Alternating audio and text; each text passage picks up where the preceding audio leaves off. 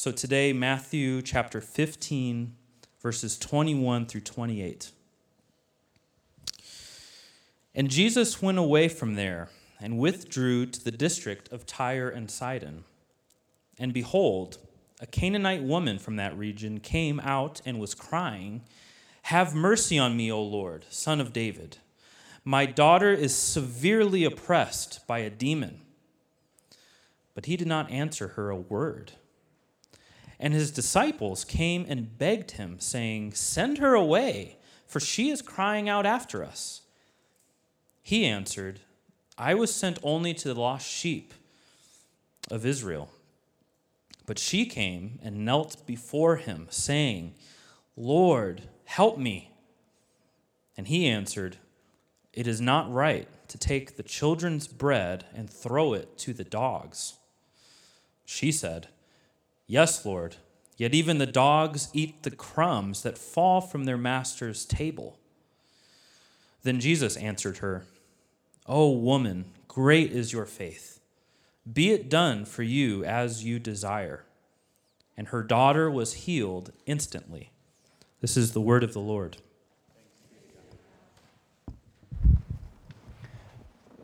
Thanks, Anthony. Good morning. My name is Bill Gorman, and I'm the campus pastor here at the Brookside Campus of Christ Community. And really glad that you're here this morning. And I just want to add my welcome to Anthony. So I'm really grateful that you're here, especially if this is your first time. And um, maybe this is your first time this morning being in church in a really long time, or perhaps even ever. And uh, I know that's not an easy thing to do to walk into an unfamiliar place, um, and perhaps a church even more so. So thanks for coming. Thanks for being here this morning. And uh, before we look at this passage that Anthony read for us this morning, um, I want to begin and, and, pause and pray, and specifically pray for refugees this morning. This is National Refugee Sunday, and we watched the video and just want to pause and pray that God um, would be caring for um, those refugees around the world. We're at a unique time uh, in history right now where there's um, kind of unprecedented numbers of refugees around the world due to conflict. And so want to first pray for them, and then, uh, as John mentioned, there's information on our website about even some practical, tangible ways we can get involved here in Kansas City uh, in that. So uh, just join me as I, as I pray uh, for them this morning. Father in heaven, Psalm 46 9 declares that you make wars to cease to the ends of the earth.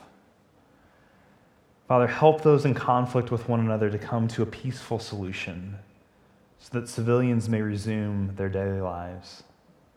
Lord, we trust you. Lord, come to the aid of families who have fled to safety. Give them places where they can find help and rest. Provide host communities with resources to assist families arriving on their doorsteps. Lord, we trust you. Gracious Lord, we are helpless in the face of such desperation and tragedy. Let government leaders come to compassionate solutions for refugees in these dire circumstances. Open our ears to hear what your Spirit is saying about our personal involvement in helping to meet the overwhelming needs of refugee children and families. Lord, we trust you. Lord, have mercy on those who have no warm place to stay. Provide desperate families with ample resources to withstand the weather. Infuse aid organizations with extra supplies to meet their variety of needs. Lord, we trust you. Lord, you know that children whose educations are disrupted often have a hard time catching up, and this threatens their future prospects to have a career and care for a family. We ask you to help children who are missing classes today. Help them to resume their studies with ease. Give teachers the training to help these students regain what they may have lost. Lord, we trust you. And now, Lord, as we turn to this perplexing passage, we say, Lord, to whom shall we go? You have the words of eternal life.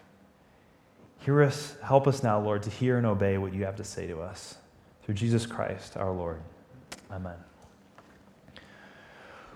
Well, as Anthony read that passage from the Gospel of Matthew this morning, um, I can guess what probably at least some of you were thinking, and that is did Jesus just call someone a woman no less a dog? I, bet you weren't expecting that this morning uh, when you opened up your Bible. And I probably some of you are also thinking, hmm, uh, I wonder what Bill's going to do with this passage this morning. Um, so, why is this text here? And maybe even better yet, why did we decide to preach on it? Um, and if you've been at Christ Community for a little while, you know that in our preaching, we primarily work through books of the Bible, section by section and kind of chapter by chapter, which means that we have to, or maybe I should say that we get to, um, not only preach the easy stuff, but the hard stuff too. And this is one of those passages that is incredibly difficult to understand on first reading. Because seriously, I mean, on the face of it, Jesus he, he comes off seeming both sexist and racist. He's a Jewish man uh, speaking, or maybe in one moment refusing not to speak to, uh, or refusing to speak to a Gentile woman. Um, it seems exclusive, harsh, mean, uncaring, cold. I'm just telling you a few of the words that came to my mind when I first read this passage.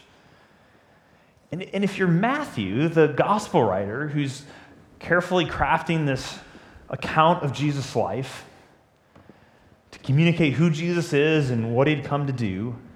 And you're going to end the whole of your gospel in Matthew chapter 28 with this great commission from Jesus for the disciples to go to all the earth make disciples of all the nations, of all the Gentiles. It sort of seems like, why on earth would you include this story in your gospel? I mean, it seems so counterintuitive, so out of place. And that's actually what makes this story so important. Because Jesus, Jesus doesn't contradict himself. And, and Matthew isn't dumb. And so there has to be a reason for what's going on here. So, what is going on here? Why is this story in the Bible? Why is it in the Gospel of Matthew? Well, Jesus is testing this woman in order to test his disciples in order to test us. He's, he's testing this woman in order to test, his, to test his disciples who are there listening, in order ultimately to even test us here this morning. And by the end, we're going to see that Jesus truly is a king for all people. He's a king for you if you'll have him. And if you'll have Jesus as your king, how do you, how do you know that's true of you? How do you know if you're in a place to have him as your king? Well, Jesus gives us sort of three tests this morning in this passage to help us understand that. We're going to see those unfold as we go through this morning. Matthew picks up the story in chapter 15, verse 21, right where we left off last week. And last week we saw Jesus being confronted by the religious leaders um, about traditions concerning hand washing and, and religious cleanliness. And, and Jesus taught us last week that, that what defiles us ultimately is not whether we've eaten with clean or unclean hands or the people we spend time with or the places that we go. Jesus says, no, what defiles you is what's already inside your heart that there's something rotten in here that already makes you defiled. It's not what goes into us, but what comes out of us that makes us unclean, that Jesus says. It's not that we catch evil, it's that we leak evil. And here in this text this week, Jesus demonstrates this this further by going into what would have been considered unclean Gentile pagan lands. Tyre and Sidon were unclean lands. So here's Jesus, a, a, Jewish person, going to these unclean lands. He's showing again that ultimately what makes you unclean is not where you go, but what's inside of you. In this place, Tyre and Sidon, it's the ancestral home of the, of the Canaanites. These are the historic enemies of Israel. The people that, as they are leave Egypt. These are the people they do battle with. They're, they're seen as kind of the personification in the Old Testament of all that is opposed to God. But now something new is happening. Jesus goes there, ready to bring the good news that he is a king for all people, even for the Canaanites. Or does he? Because if that's what he's doing, the passage we have in front of us right now seems like a really odd way of doing that. Look, listen again to verses 21 through 26. And Jesus went away from there and withdrew into the district of Tyre and Sidon. And behold, which means just gonna, you'll never believe this, a Canaanite woman from that region came out and was crying, Have mercy on me, O Lord, son of David. My daughter is severely oppressed by a demon. But Jesus did not answer her a word. Jesus didn't answer her a word. And his disciples come and beg him, saying, Send her away, for she is crying out after us. And Jesus answered, I was sent only to the lost sheep of the house of Israel. But she came and knelt before him, saying, Lord, help me. And he answered, It's not right to take the children's bread and throw it to the dogs.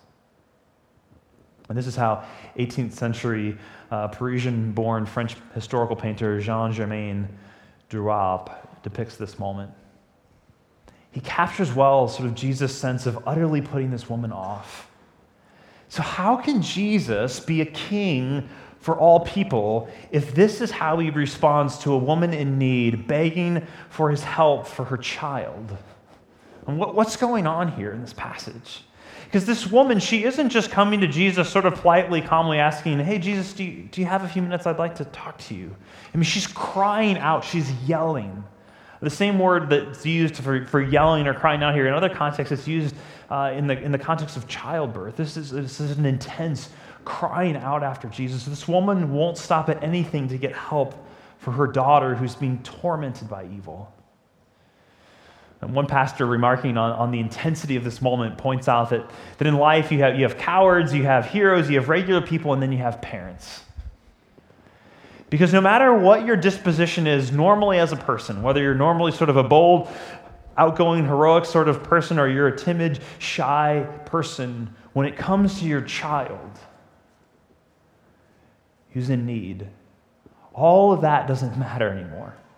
And you'll break every social convention. You'll go against every natural instinct of your personality to get help for them.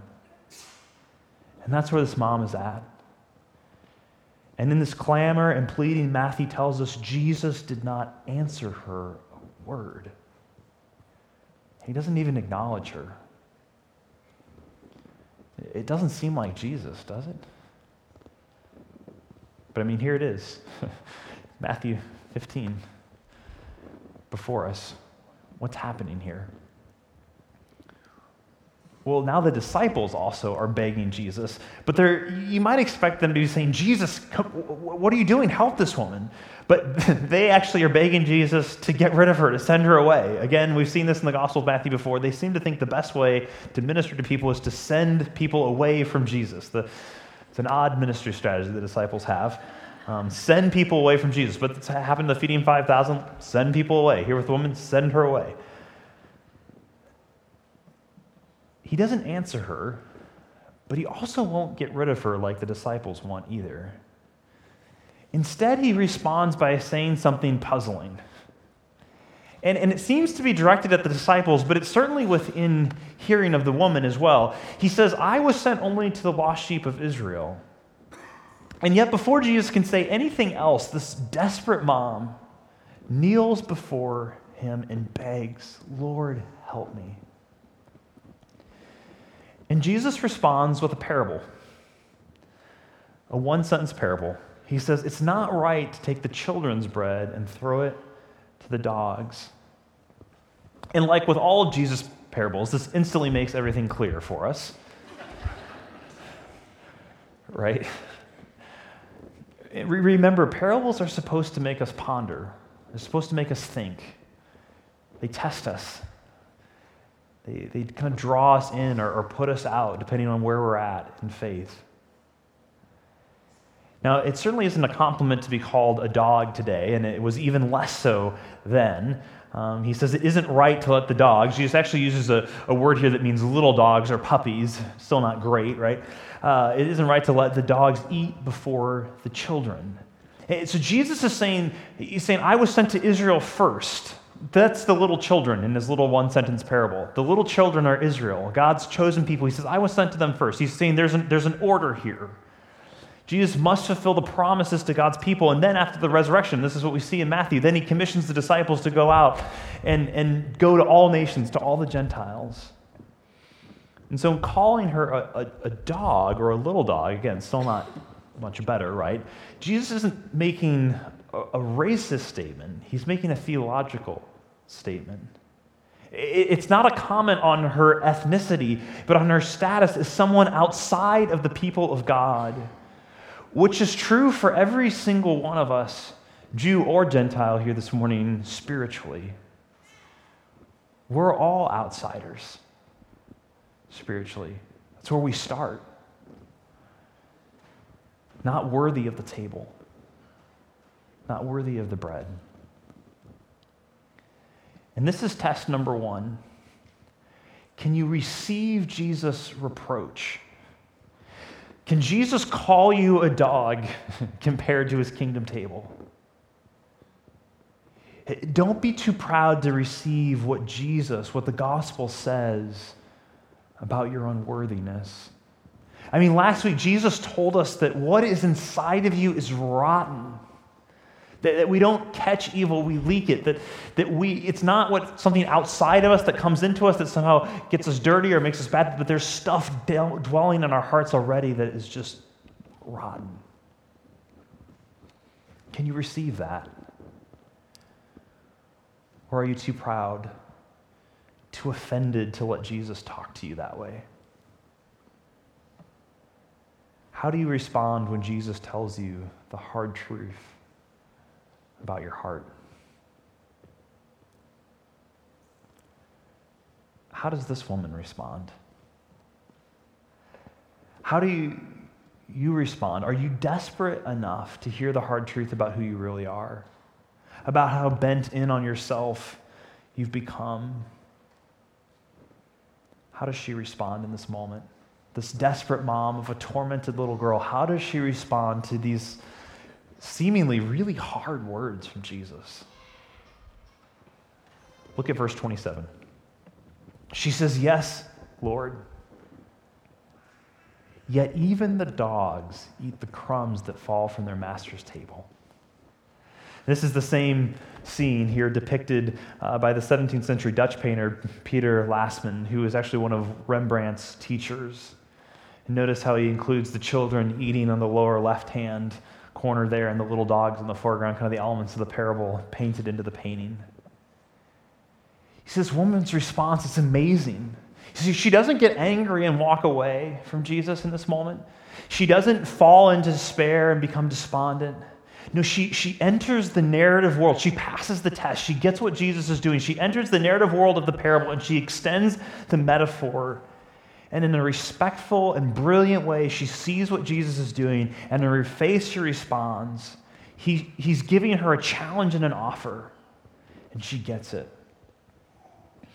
Pastor Tim Keller, he, he captures this so well. He writes In Western cultures, we don't have anything like the kind of assertiveness that this woman displays.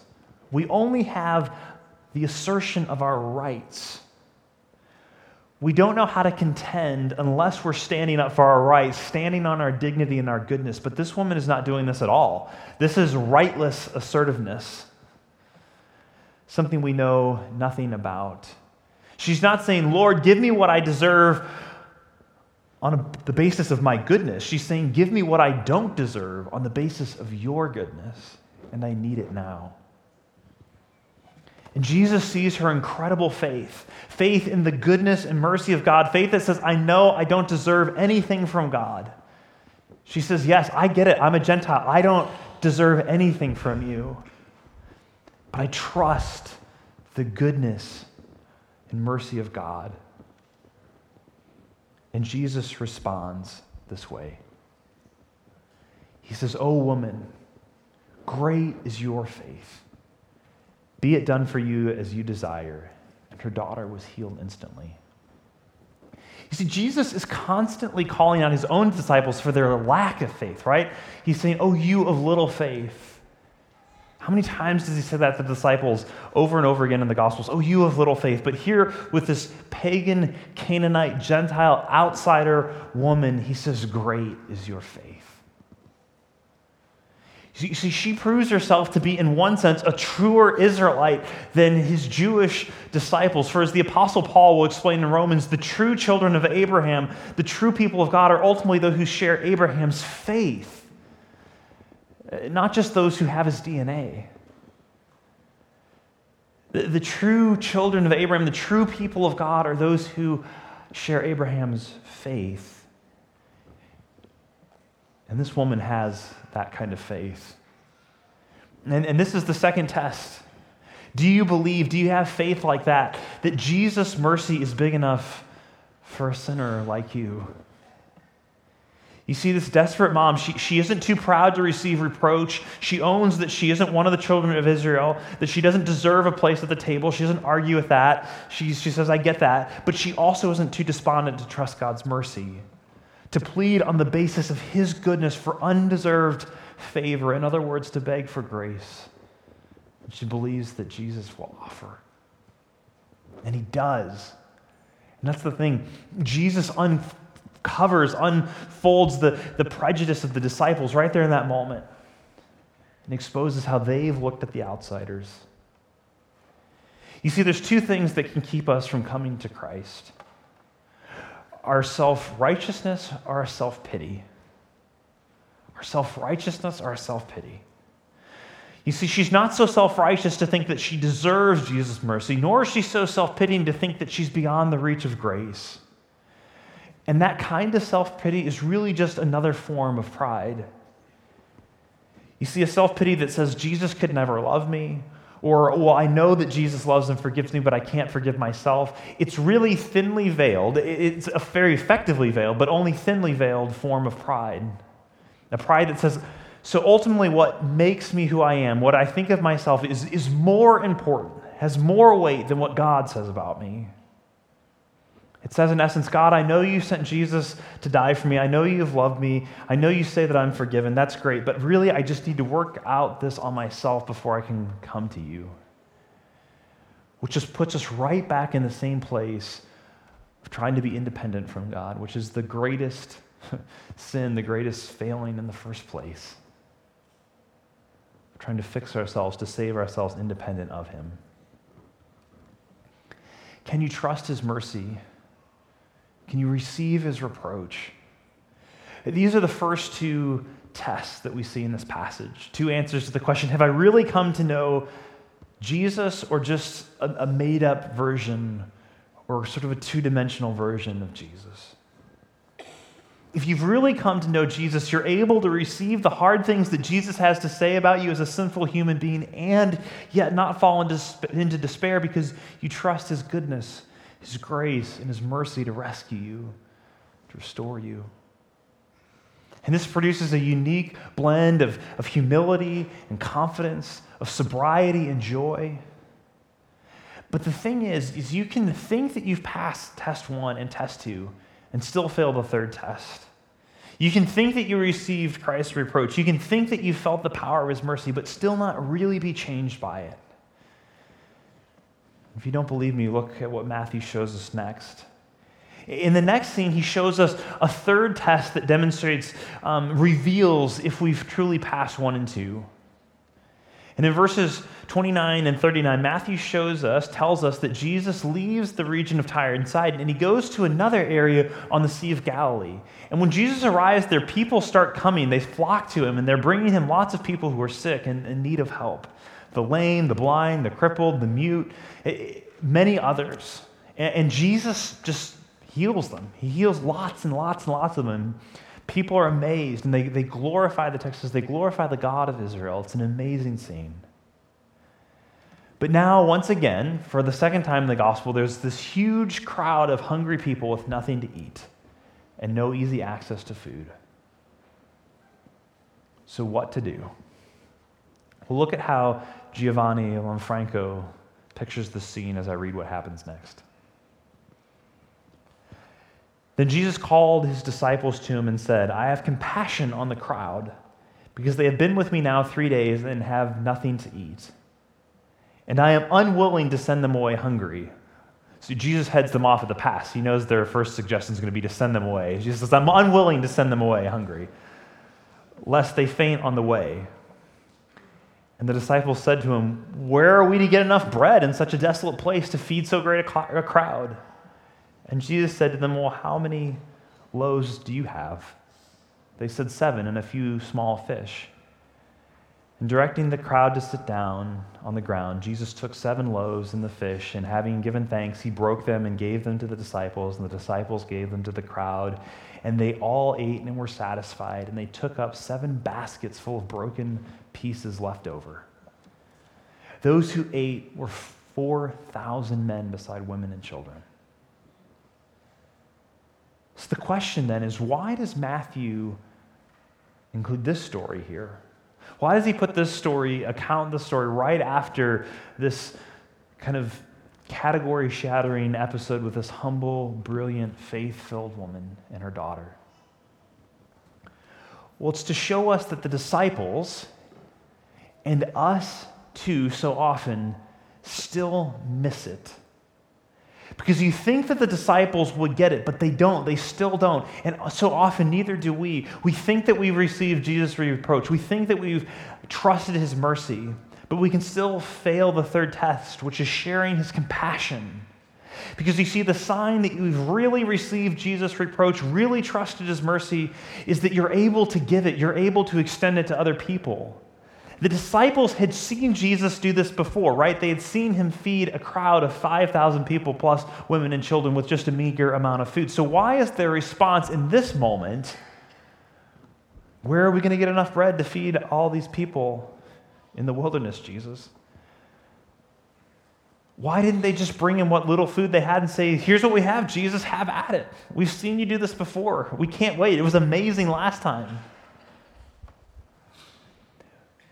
I think the reason they don't is because of who's in the crowd and because where they're at geographically. You see, they're still in Gentile lands. I have a map here for you, and it did this in first service. Oh, no, it's good. Okay. So you see down at the bottom, Decapolis. That's the region um, where they're at. The green area on the map is sort of the area where the Jews live. The, the non green areas are Gentile areas. That is the part of the Sea of Galilee that Mark tells us that this takes place in, in the Decapolis. So he's healing Gentiles. He's not healing Israelites here in this moment. The people that Jesus is about to feed are Gentiles, just like the Canaanite woman. They aren't Jews, they aren't Israelites. And then it becomes clear that the disciples, they haven't really gotten it yet. The feeding of the 5,000, that made sense to them. Jesus, the Messiah, is coming, and this is a little foretaste in that feeding of the 5,000, this great messianic feast. Jesus is the true and better Moses who's providing kind of this, this manna in the wilderness, this desolate place. That made sense to them. This is what the Messiah was supposed to do, but not with, not with the Gentiles. They didn't expect the Gentiles to be at that feast. But Jesus is a king for all people. Yes, he is keeping his promises to the Jewish people. There is an, an, order that he's sort of saying, but he is the fulfillment of the promise. He is the culmination of all the promises, is Jesus. He's the one who would be the blessing to all the nations of the earth. That's what Israel was supposed to be all along. That was the promise that God made to Abraham that he would be uh, blessed and that he would then bless all the nations of the world through Abraham. Jesus is that. That's what Israel was supposed to be all along. And in coming for the lost sheep of Israel, Jesus is restoring them to that mission. You see, the sign that you've received Jesus' reproach and trusted his mercy is that you're able to extend his compassion. Can you bring people to him who you believe are not worthy of him? Who, in your kind of natural state, you say, not that they wouldn't come, they wouldn't believe. But if you still come and bring them, then you know you've truly received his reproach and truly trusted his mercy because you know that you were so unlikely. Every one of us starts off spiritually dead, not seeking after God, not wanting him. Every one of us is just as unlikely as any other person to come to Jesus. When you've really received his reproach and trusted his mercy, you know that that's true, that deep down that, that I would have been the last person in the world to come if not for Jesus' mercy.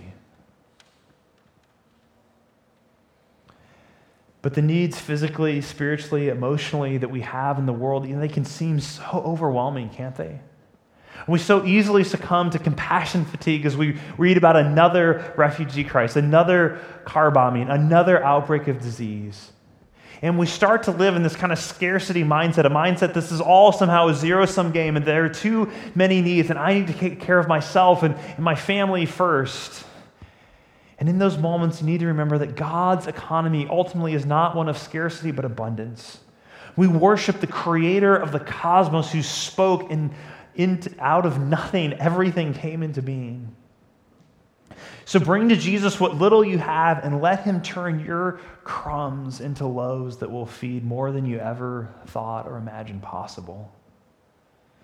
And when your compassion starts to become fatigued, when it starts to run out, remember that Jesus isn't asking you to give what you don't have. He's only asking you to give what you do have. So give him what you do have and then trust him to provide the rest. Can you bring to people who him that are in need? Now, at this point, you may be thinking, okay, Bill, I, I think I like this. I, I, think I'm with you, maybe. But if I'm honest, I'm, I'm still wondering if, if I'm so focused on giving myself away to other people's, then, then who's going to take care of me? Who's going to provide for me? Who's going to, who's going to look after my needs? Well, God has promised to do that, hasn't He? I mean, who's promised to take care of you and your needs? Well, only the person who is the creator and sustainer of the universe the one who speaks and galaxies blink to life, the one who feeds thousands with just a few loaves and fish, the one who gave himself completely for you on the cross, God who did not spare his own son but gave him up for us all, how will he not also graciously with him give us all things? That's the one who's going to take care of you, who's going to provide for you. That's the one who will worry about your needs.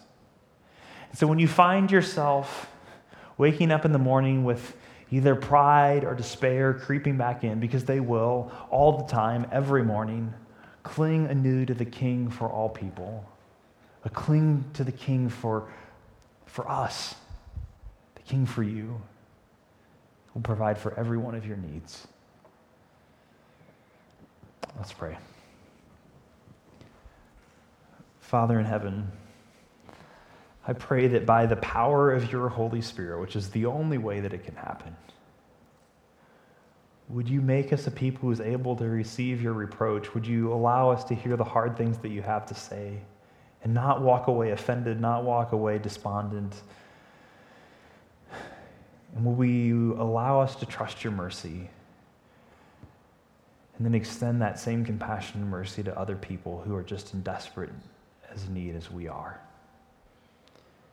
Jesus' name, amen.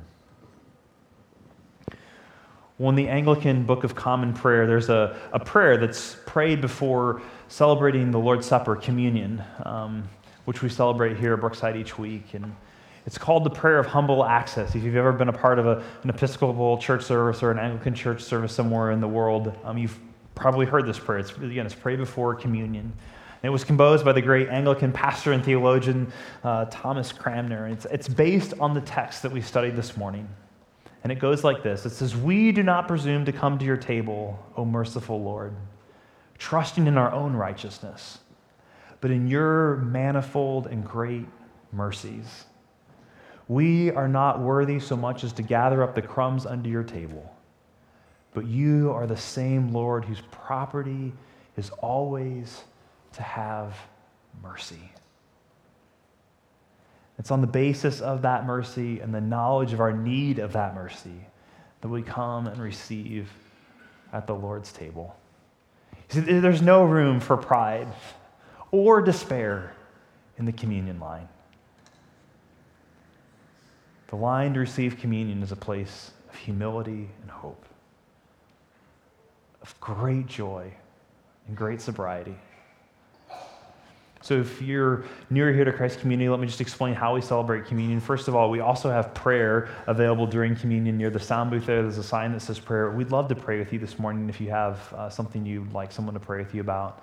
Um, we have four communion stations around the room. There's two here in the back and two here in the front. There's gluten free communion elements available at this communion station in the back if you need that. And so when you come, just going to get up with your row and get in line and gather in a group of four or five around the person serving communion, take a piece of bread, dip it into the juice, and then partake together as a group. You don't have to be an official, formal member of Christ community to celebrate communion with us. Um, if you're here this morning and you say, Look, I, I've, I've received Jesus' reproach and I've trusted his mercy, And come and taste and touch the goodness of the gospel this morning in that. And I also know that there are those of us here this morning, um, you're saying, I, I don't know if I'm there yet, Bill. And what do I do in this moment? And I would just encourage you one, if you're still trying to figure out where am I at with this gospel? Can I really receive Jesus' reproach? Do I believe what he says about me? Um, just to use this time, maybe get up with your row. It's kind of hard not to get up with your row and you go, but you don't have to go and receive communion if you're not ready for that yet. Just use this time to continue to reflect and ask the question Jesus, have I really trusted you? Am I really in this place? Or maybe this morning you came in thinking, I don't buy anything that Jesus says. But maybe somehow in the course of between the moment you walked in the door and between now, you think, I, I actually have received this reproach. I understand what Jesus says about me is true, and I, and I want to trust his mercy. Maybe this morning, for the first time, you come and receive. Receive communion. Taste and touch the goodness of the gospel. Trust in Christ. Receive his mercy. He longs to extend it to you.